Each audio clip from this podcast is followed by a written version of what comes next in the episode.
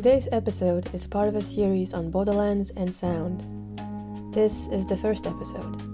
It's about what difference sounds like, how boundaries are heard and listened for, how belonging is voiced and performed through music. It takes place in Mexico, the United States, and in between the two, it brings up the nation, migration, belonging, and exclusion, and the way all these manifest in sound.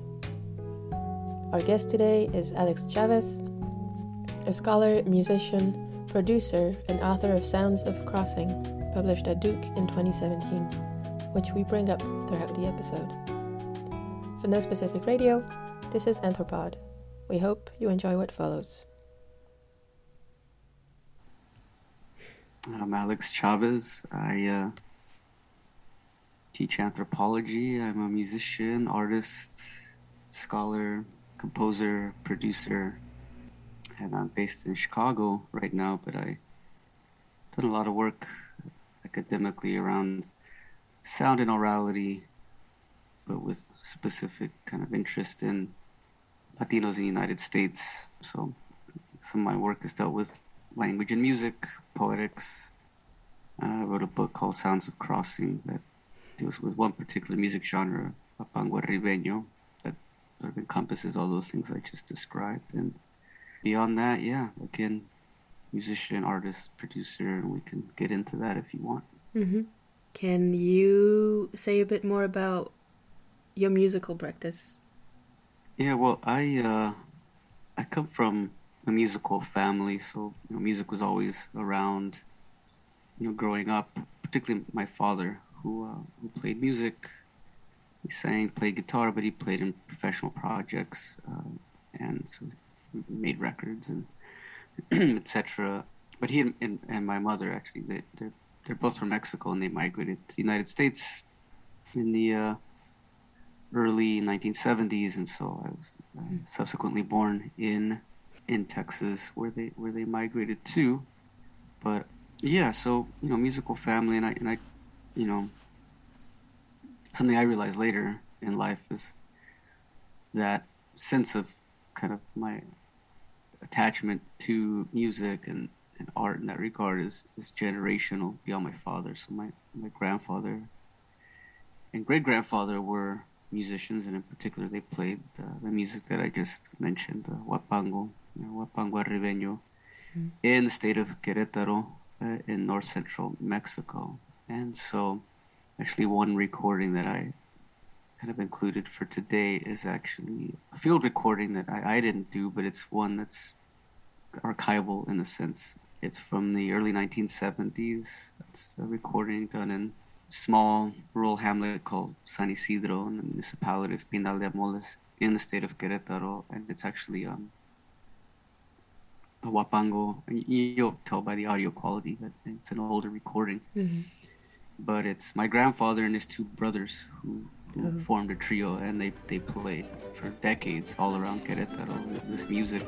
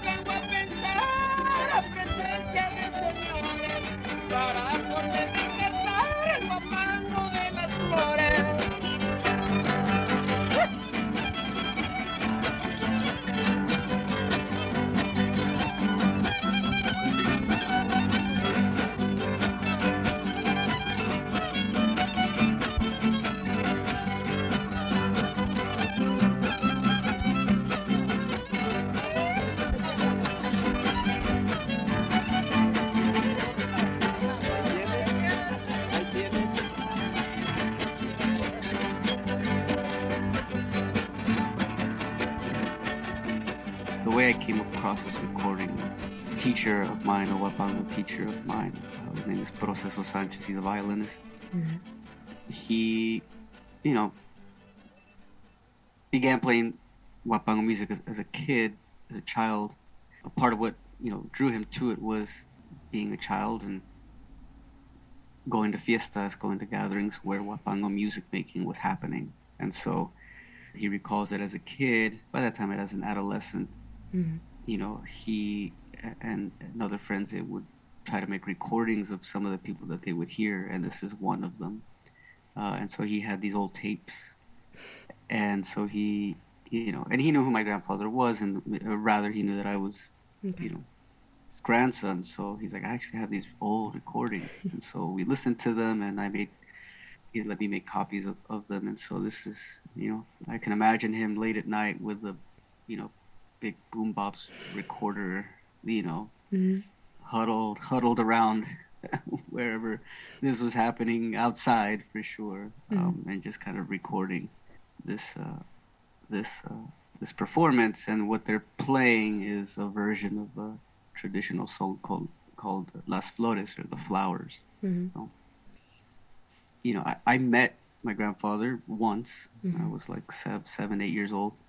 Because I, I, I, didn't grow up with him, I didn't know him, and so, uh, but I met him once in in in Mexico, um, and then a year later he he passed away. So I, mm. you know, again, never really had a relationship with this person. Yeah. And so uh, it's through these recordings that I, you know, was able to get some sense of of his art. Mm-hmm.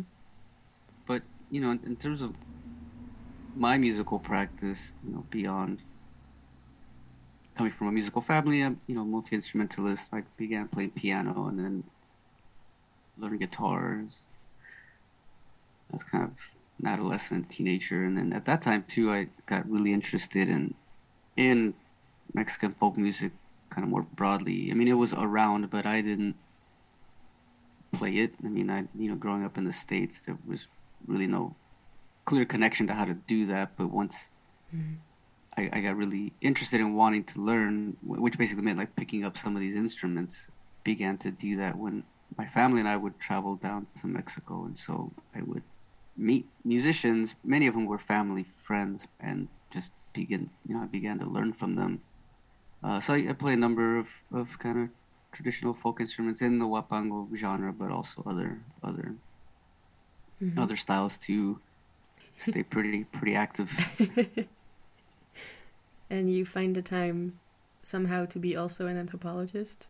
I was a musician way before I became an anthropologist. yeah. How did it inform your your practice as an anthropologist to have been a musician yeah. first?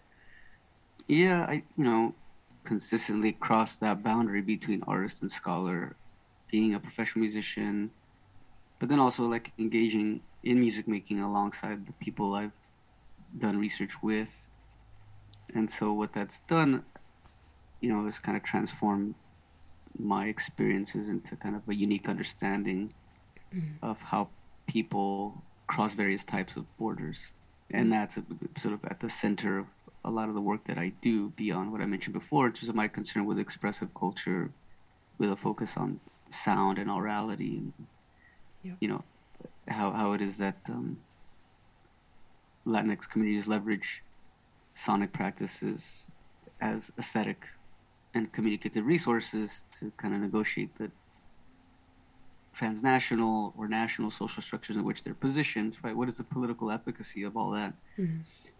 And one idea, analytic notion to kind of that lends some perspective on that is is this question of borders or borderlands, uh, to speak kind of in the parlance of mm-hmm. kind of borderlands anthropology. So, so that's one thing. But you know, then kind of embodying, and you know, from my perspective, the the in betweenness of artist, scholar, or how you think about art as a process of knowledge production, or how mm-hmm. you know intellectual projects might have an aesthetic dimension. Mm-hmm. That sort of back and forth. Yeah, I mean, it has very much at least given me a kind of unique perspective on on border crossing in in a way and and you know. This might be the same question if it is just tell me. Did being an ethnographer also affect the way you play music or is it mostly one way around? I'd say not how I play music, you know, like yeah, te- technically or in that regard, but but perhaps it has shaped my appreciation of of, of music mm-hmm.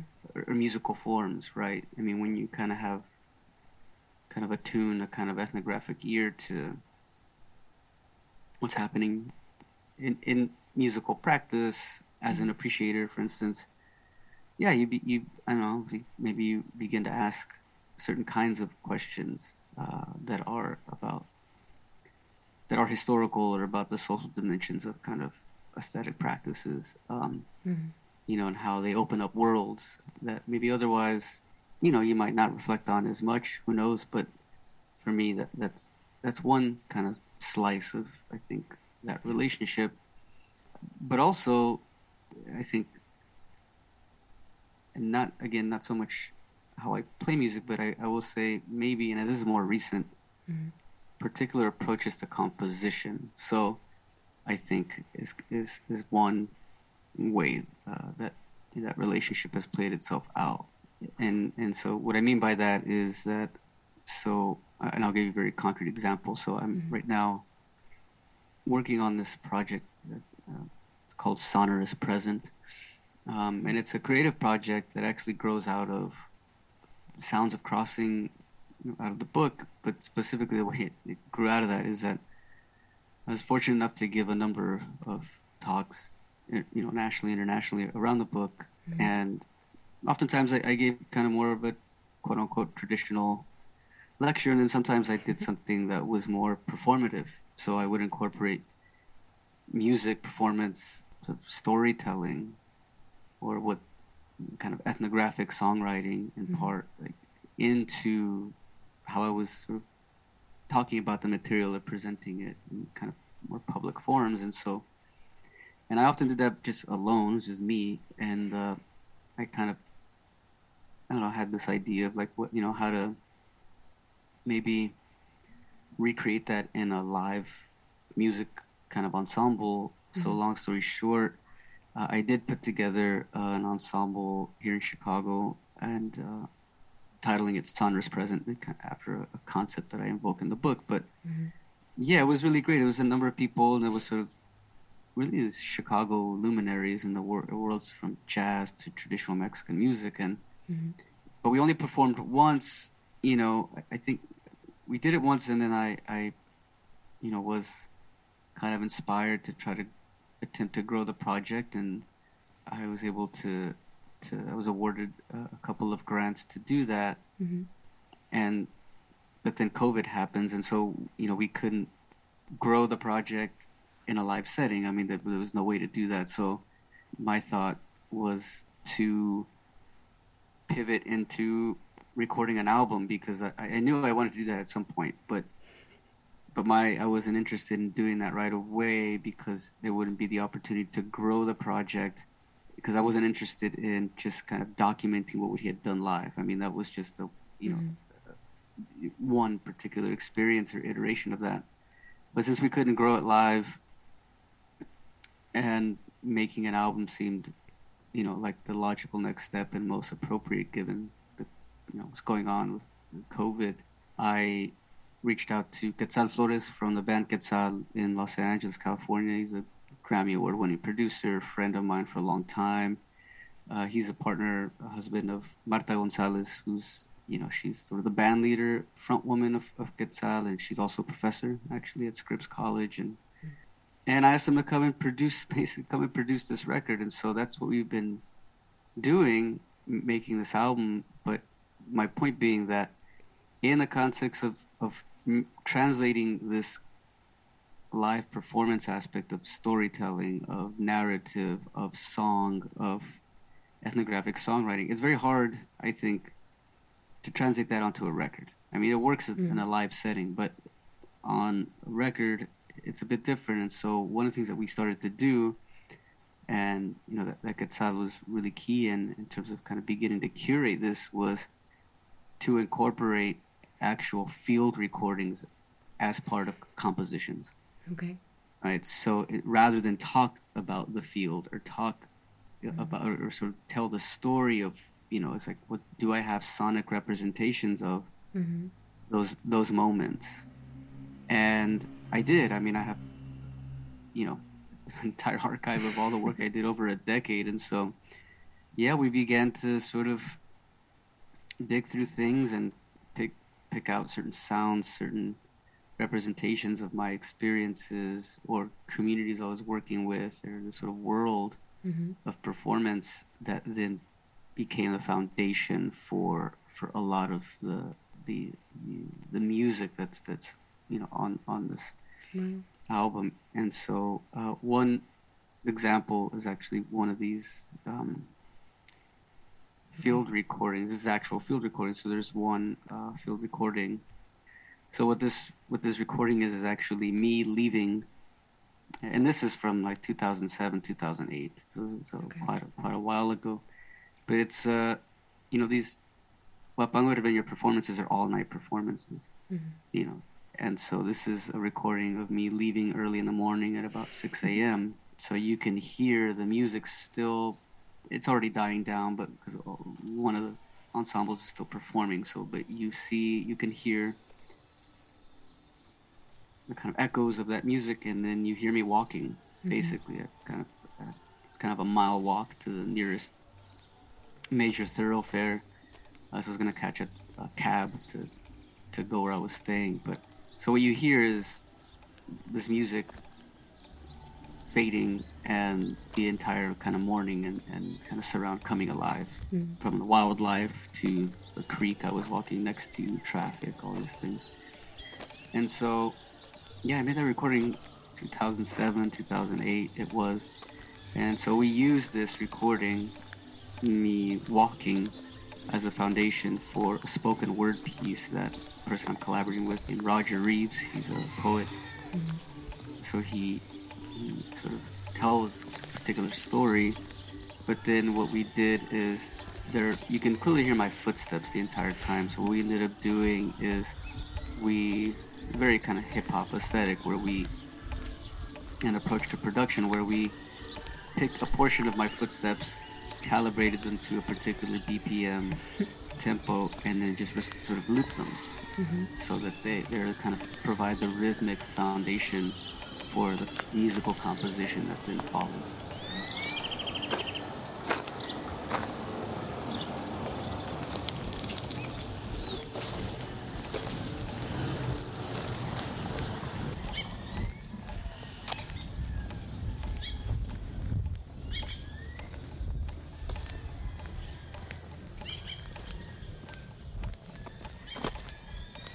it sort of collapses this sense in, in the book when I of sort of space and embodiment and temporality.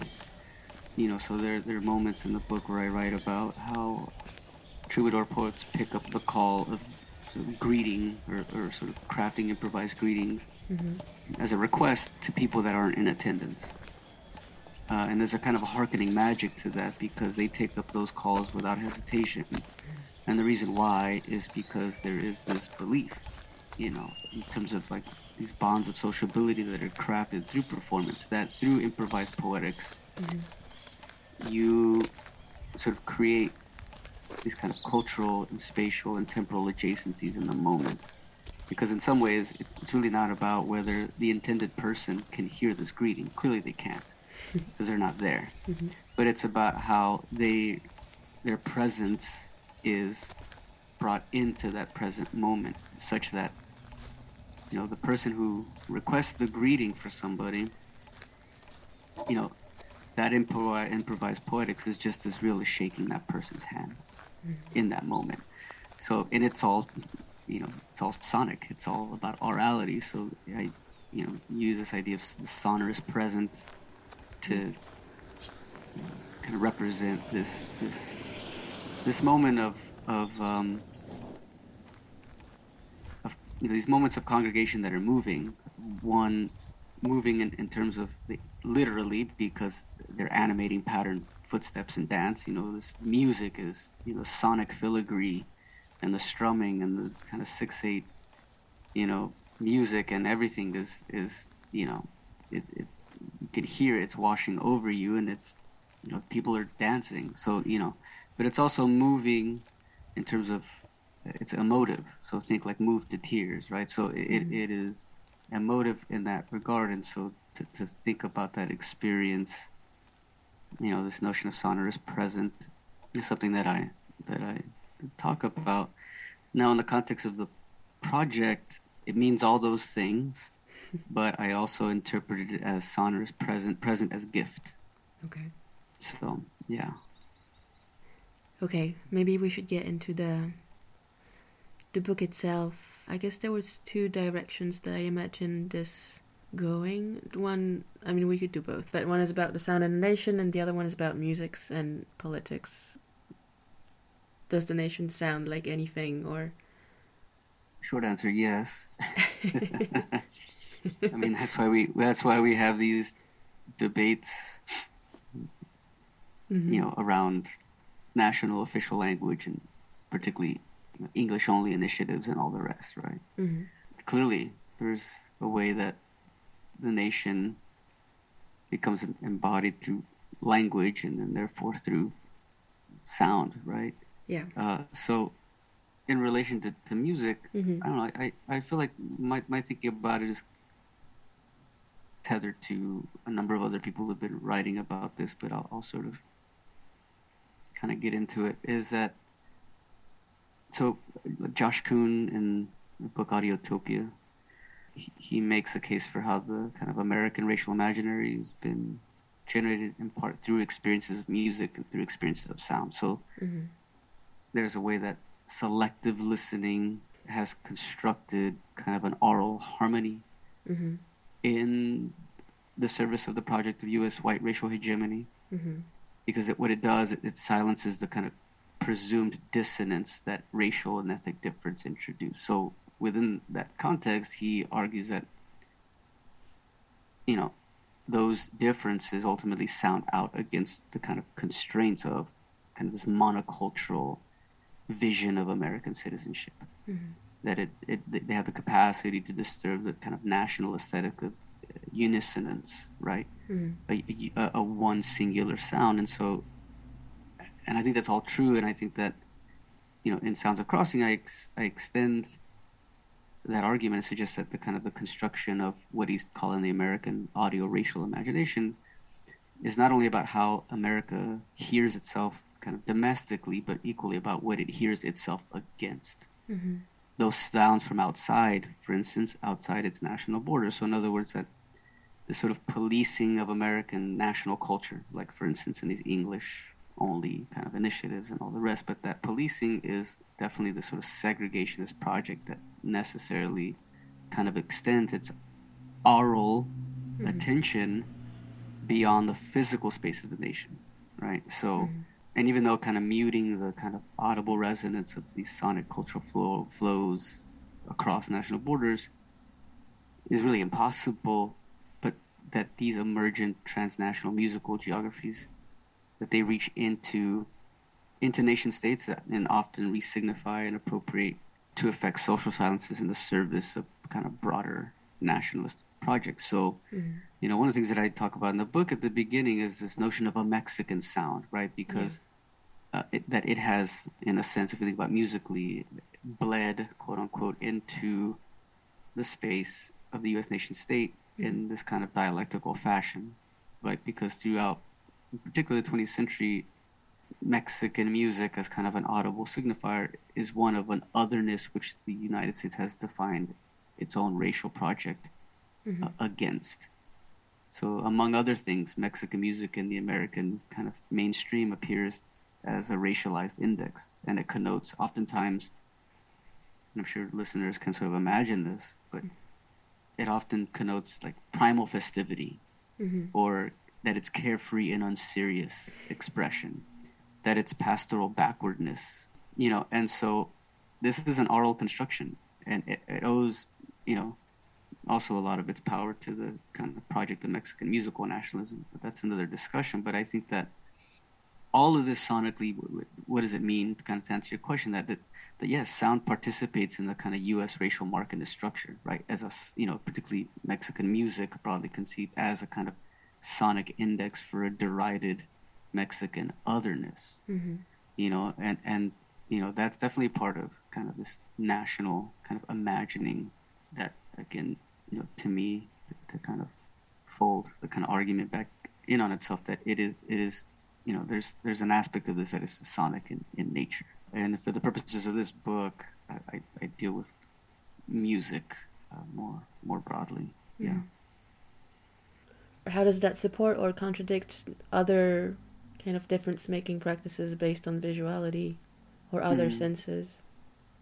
I, I don't know if it contradicts or is better than or you know i, I wouldn't put the sensorial in Mm-hmm. aspects of the sensorial and sort of degrees of relative social worth. I think they're all Mm-hmm.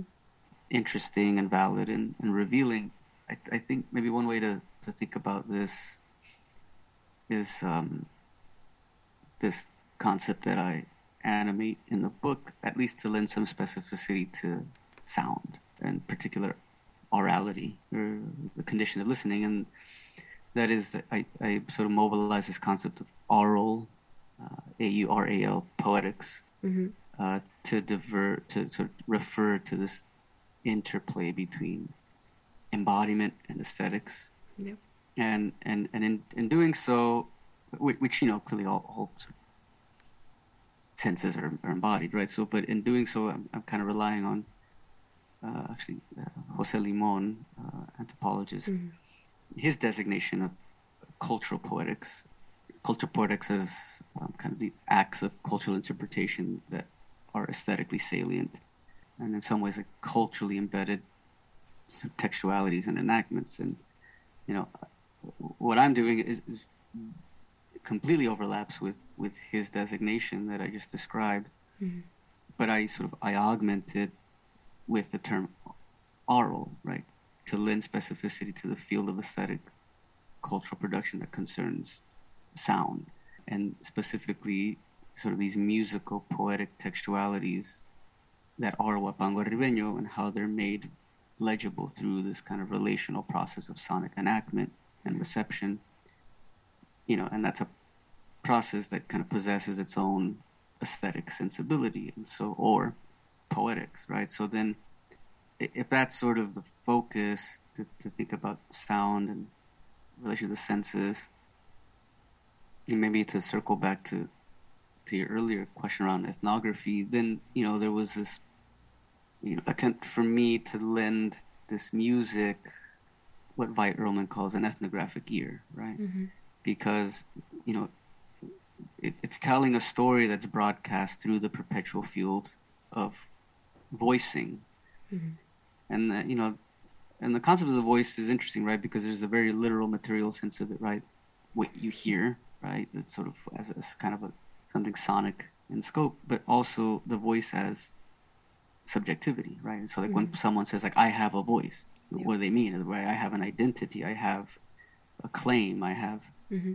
I matter. And so I think voicing kind of collapses that binary, right, between the material and sonorous aspects, or material sonorous aspects of sound and the immaterial agentive and political meanings of sound. And so lending an ethnographic ear was lending attention to that. Yes, sounds, right, in Mhm. their kind of literalness, but also like their meaning, right? Their their sort of positionality, and what that revealed in a way to think about why sound. Well, you know, it's my position that you know to think about the kind of social life of sound phenomenologically that you know sound is heard through culturally and historically situated forms of listening Mm-hmm.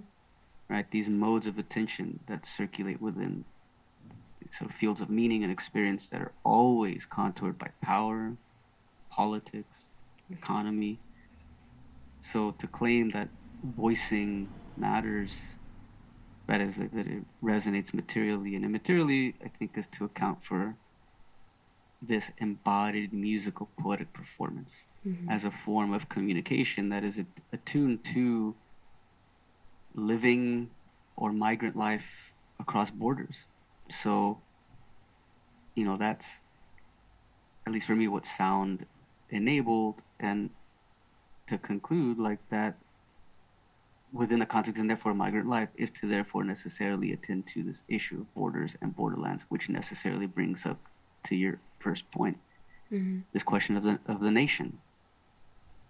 What makes Huapango more telling of the transnational migrant world you described than other musics?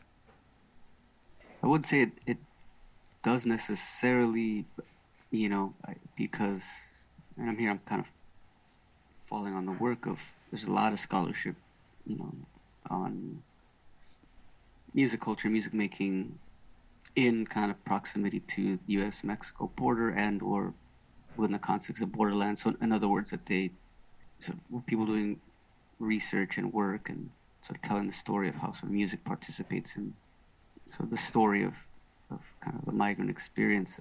And you know, and this is stuff everything from like Tejano music to banda, norteña, Chicano punk, mariachi, all, all kinds of stuff. Mm-hmm. Or Nortec comes to mind too, Alejandro Madrid's work. And a lot of that work is, is very much attends to the kind of the very complex cultural exchanges within the kind of this broader sense of, of Latin American social formation, transhemispheric, and, and much of it too sort of theorizing and around the kind of consumptive politics of popular culture or the kind of transnational flows of, of these musical symbolic formations etc i think one difference here and i think all those are really important kinds of testaments to this sort of trans transhemispheric, transnational mm-hmm. kind of cultural formation within which we sort of can locate the migrant experience.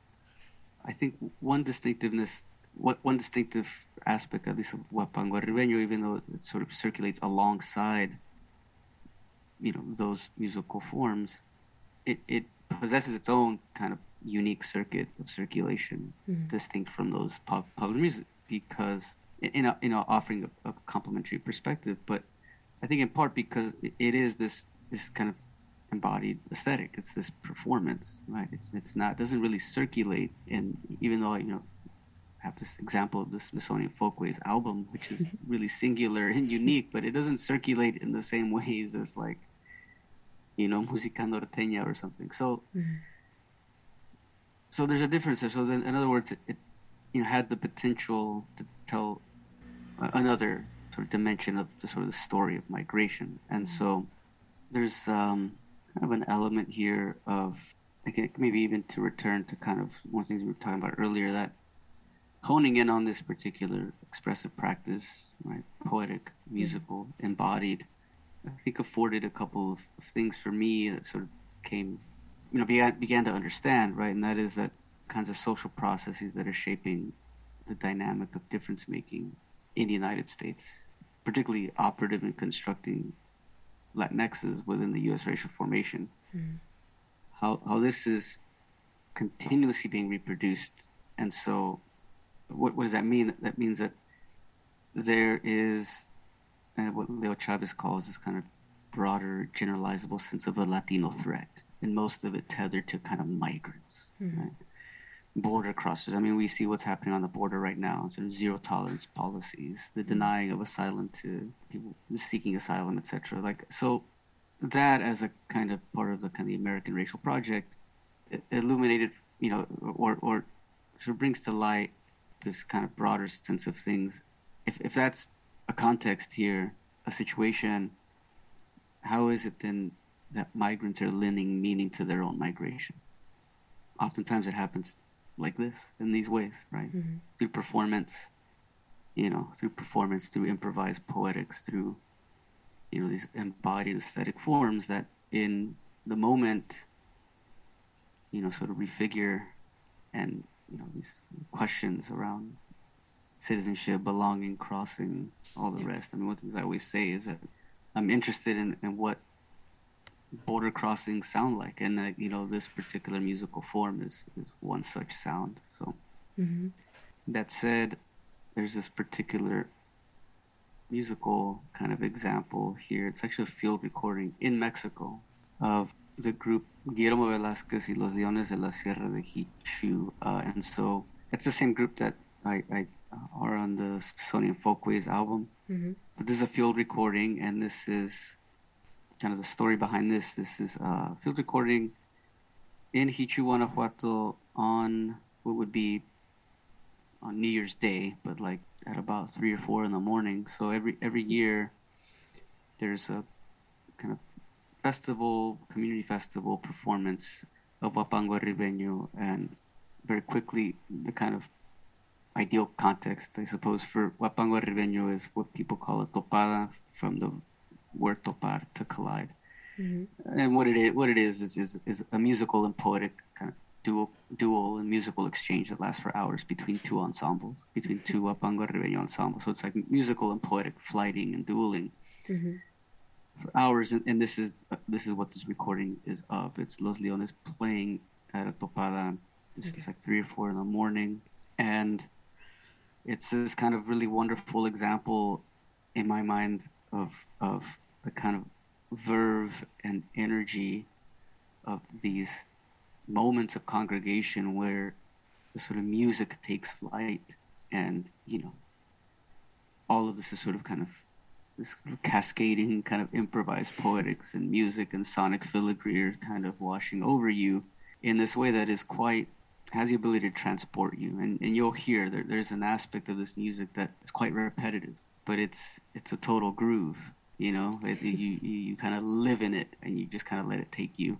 And this is precisely what you see on the dance floor because these two ensembles are positioned at opposite this is outside and so they're positioned on the opposite sides of the central plaza, mm-hmm.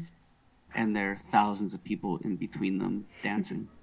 This is, you know, this is what it sounds like uh, New Year's Day in Xichú, Guanajuato, about three or four in the morning.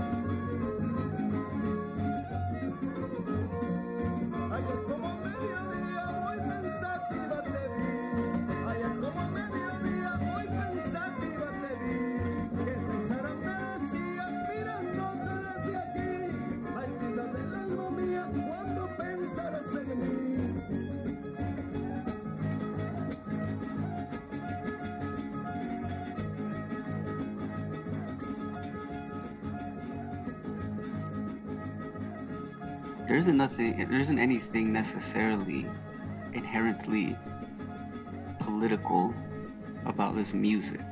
Right? and that's not the claim that i make you know. So I'll, I'll say two things. I'll say like one that in some ways the secret of the book is that you know it's actually not about this music. It's, a, it's a, it's a, it's about you know how this particular expressive practice, this cultural form, offers a window into the contemporary conditions of migrant life, mm-hmm. uh, Mexican migrant life in particular, which then brings up these broader questions, which is what I'm most interested in across all of my research is what, well, mm-hmm. borders, citizenship, the nation, race. So there's that, right? That, that's the kind of secret of the book. But I mean, I guess to your point, it, it, and to my what I sort of mentioned earlier is that yeah, no, it's not so much that there's inherent politics in that regard. mm-hmm. in the in the in the, in this kind of overt way, right? Like protest music or what yeah. have you, right? In terms of this music, but what I will say is that it's, it's the context in which this music becomes politicized. Mm-hmm. That that's the story. So, you know, there there's nothing necessarily inherently political about you know in a performance in Central Texas where troubadour poets are sort of casting out improvised verses into the night about the kind of workaday experiences of people, who they are, their relationships, mm-hmm. you know. But it's the very fact that that's all happening vis-a-vis the sort of both quite, you know, sort of juridical violences and kind of narrative violence of the project of illegality in this country. Mm-hmm. So when you know migrants are at best illegals, at worst rapists, drop and leave culprits, anchor babies, all discourse of that ilk. That's a particular narrative space that exists and that we all sort of encounter, and that they have to sort of yeah. live within that violence. So then, when they themselves then narrate their own experiences in, in ways that are quite distinct from that, sort of recuperate a kind of intimacy around living across borders, calling multiple places home, the connections between all that. In other words, not an illegal, but a mother, mm-hmm. a daughter, a father, a son. It's a, there's a way in which that narrative, and therefore that what has a particular kind of uh, resonance.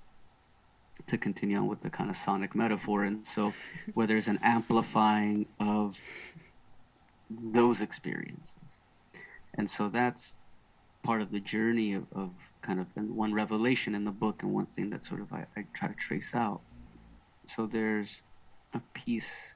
It's actually it's a track. It's called Brota mi canto y se ufana. My voice uh, springs forth loudly.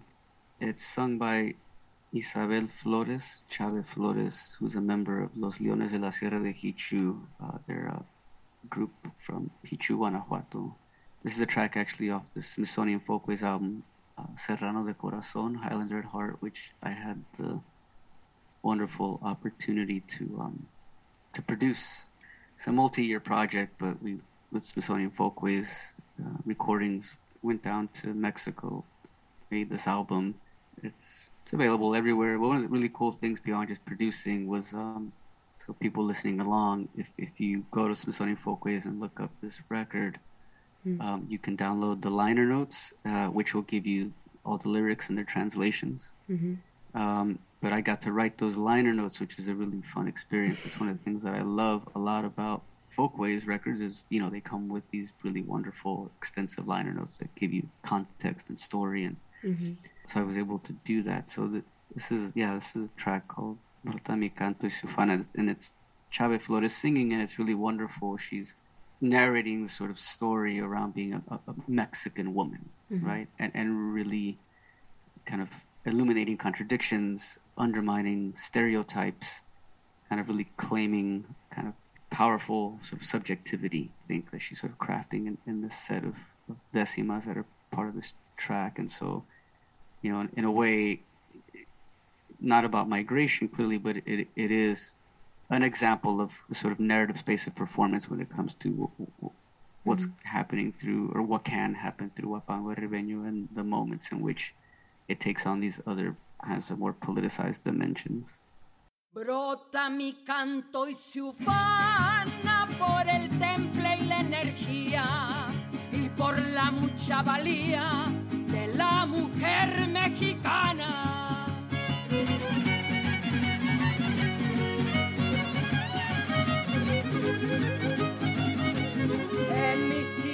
Y en mi hogar he podido florecer yo soy Chávez y soy mujer y para tener que dar recibí el don de cantar. Y hichulense y serrana como agua limpia que emana. Después de los aguaceros de muy profundos veneros brota mi canto y se ufana.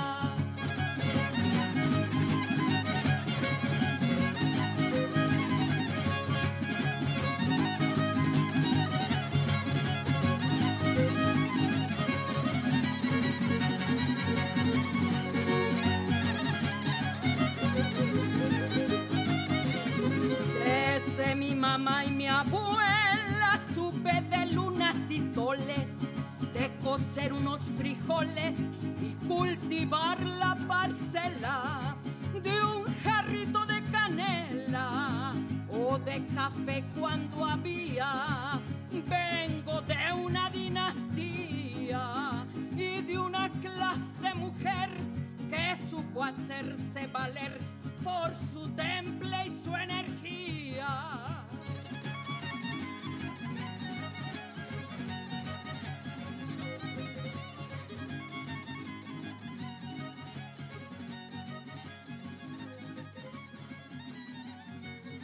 Uh, you mentioned, you know, developing ethnographic ears during field work. Does that does that mean you learn to pay particular attention to some things, or?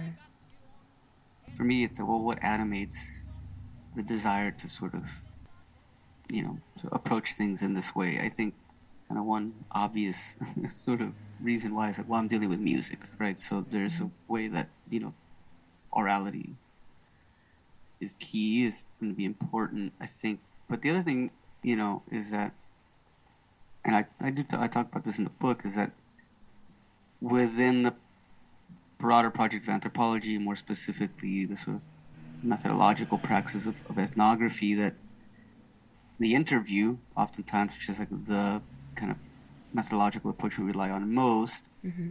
can, can you know can impede us from gaining competence, for instance, in like particular repertoires and modes of communication that are particular to the people that we're working with. Mm-hmm. And so it's got- it sort of has this conventional meta communicative kind of routine that veils its own performative capacity, right? The interview. And so I found that, you know, okay, well,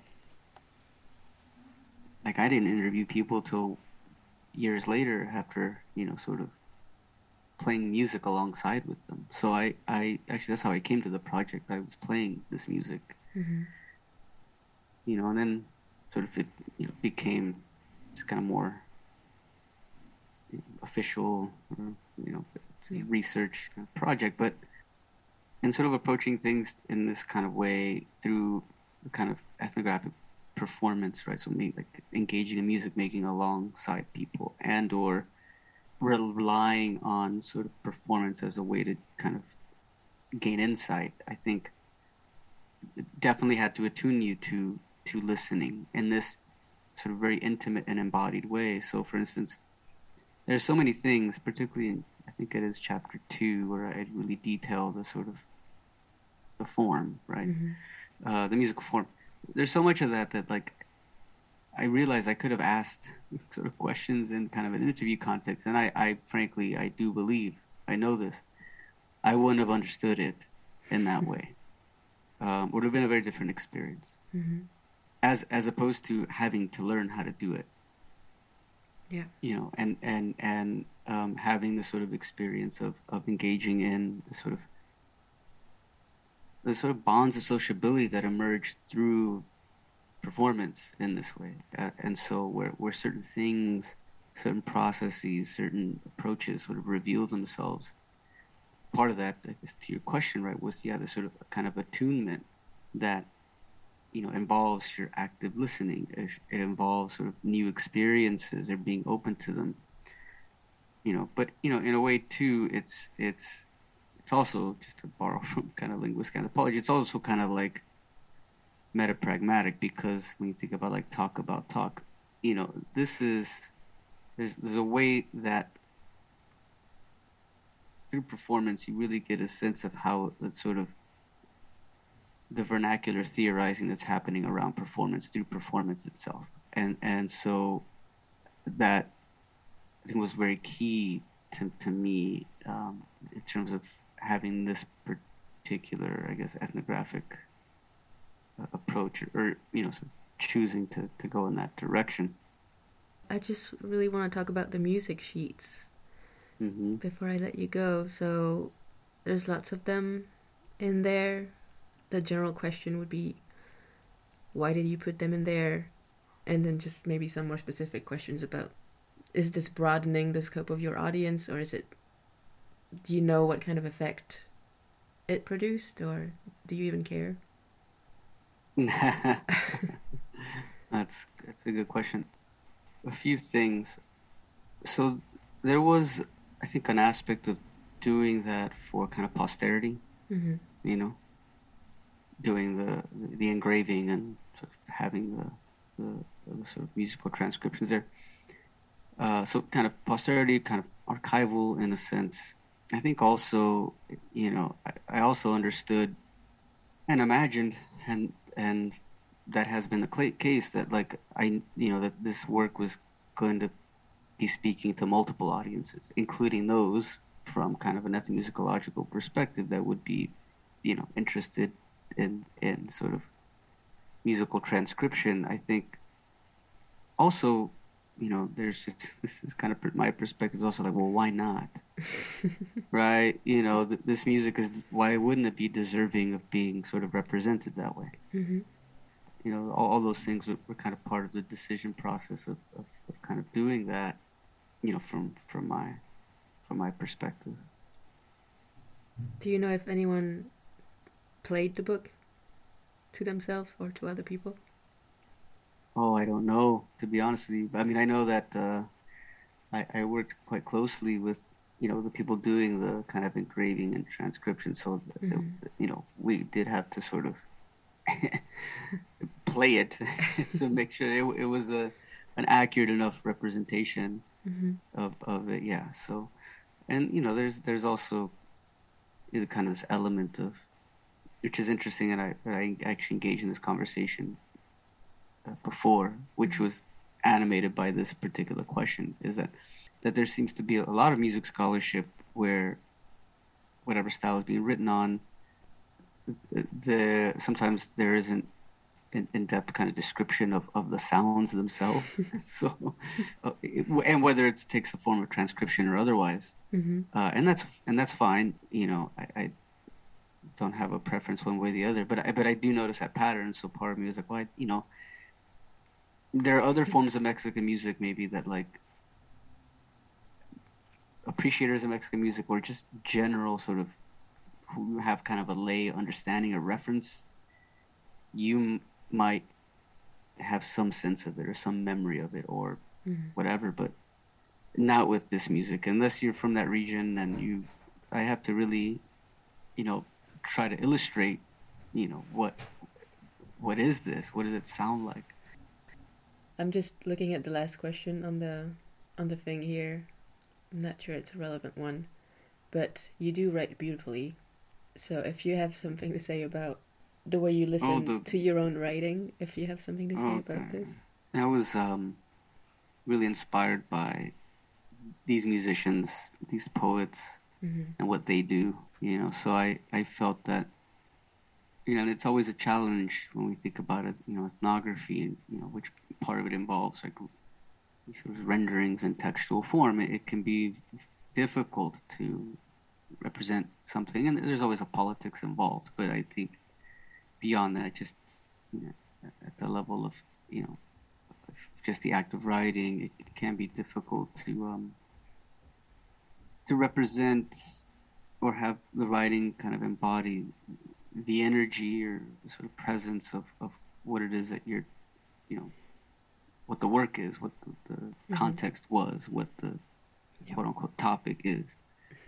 Uh, and I think that's always a challenge, and no less, you know, and you know, with respect to this book. And so, what I attempted to do, you know, it's up to readers such as yourself to, you know, determine whether I did so or not. But mm-hmm. try to um, write and approach the writing in the vein of, of the people I was working with in terms of their poetry, their their art, in order to be able to represent the, the sort of the verve and vitality of, of these settings, of this community, of their aesthetics, of their art.